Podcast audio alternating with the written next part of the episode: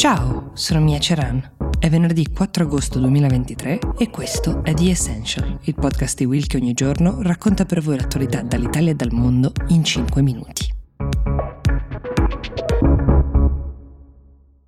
A volte quando si muovono i mercati, quando crolla il valore di alcune azioni o più raramente sale, dietro c'è una storia interessante da raccontare ed è il caso della notizia che vi porto oggi, cioè del fatto che le azioni delle società tech cinesi più importanti come Alibaba, come Bilibili e delle altre sono crollate in borsa negli ultimi due giorni un evento direttamente collegato al fatto che il governo cinese, tramite l'organo che regola tutto quel che riguarda il mondo cyber, diciamo, ha deciso di restringere l'uso dei telefonini per i minori di 18 anni. Il disegno di legge, perché di questo si tratta per ora, limiterebbe l'uso a due ore al giorno, vieterebbe l'accesso interamente invece a internet per i minori dalle 10 di sera fino alle 6 del mattino, in particolare i bambini sotto gli 8 anni ne avrebbero soltanto 8 minuti di utilizzo dei device a disposizione. Viene da domandarsi come si possa effettivamente controllare una cosa del genere, come la si possa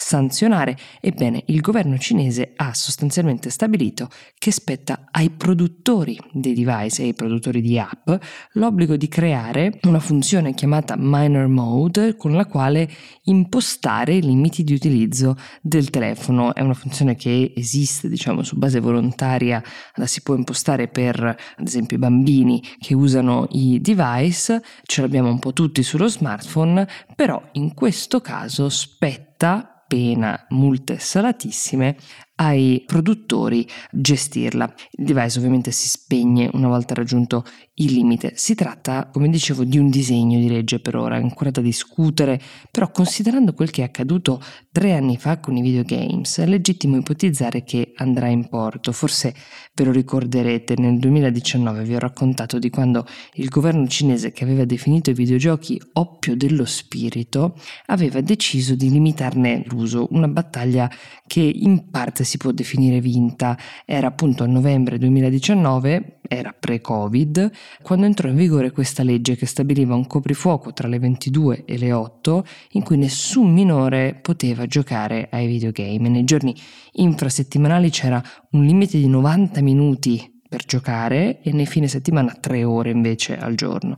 Le fonti governative sostengono che questa mossa abbia aiutato a combattere la dipendenza dai videogiochi che stava diventando una vera e propria piaga nel paese, anche se qualcuno fa notare che nel periodo di Covid, durante questi tre anni di fatto di restrizioni eh, e di lockdown on and off in tutto il paese, molti genitori bloccati in casa con i propri figli per dare loro una forma di intrattenimento cedevano il proprio telefonino, quindi un telefonino o un device senza restrizioni. In assenza di uh, ovviamente alternative, diciamo come fonti di intrattenimento, c'erano queste ore con i device uh, ormai a portata dei figli che utilizzavano ovviamente i propri anche per l'insegnamento a distanza. Qualcuno mette in discussione quindi l'effettivo successo di questa norma, però esattamente che cos'è che il governo cinese teme così tanto uh, di questo mondo. Il governo ha incolpato l'aumento della dipendenza dai videogiochi tra i più giovani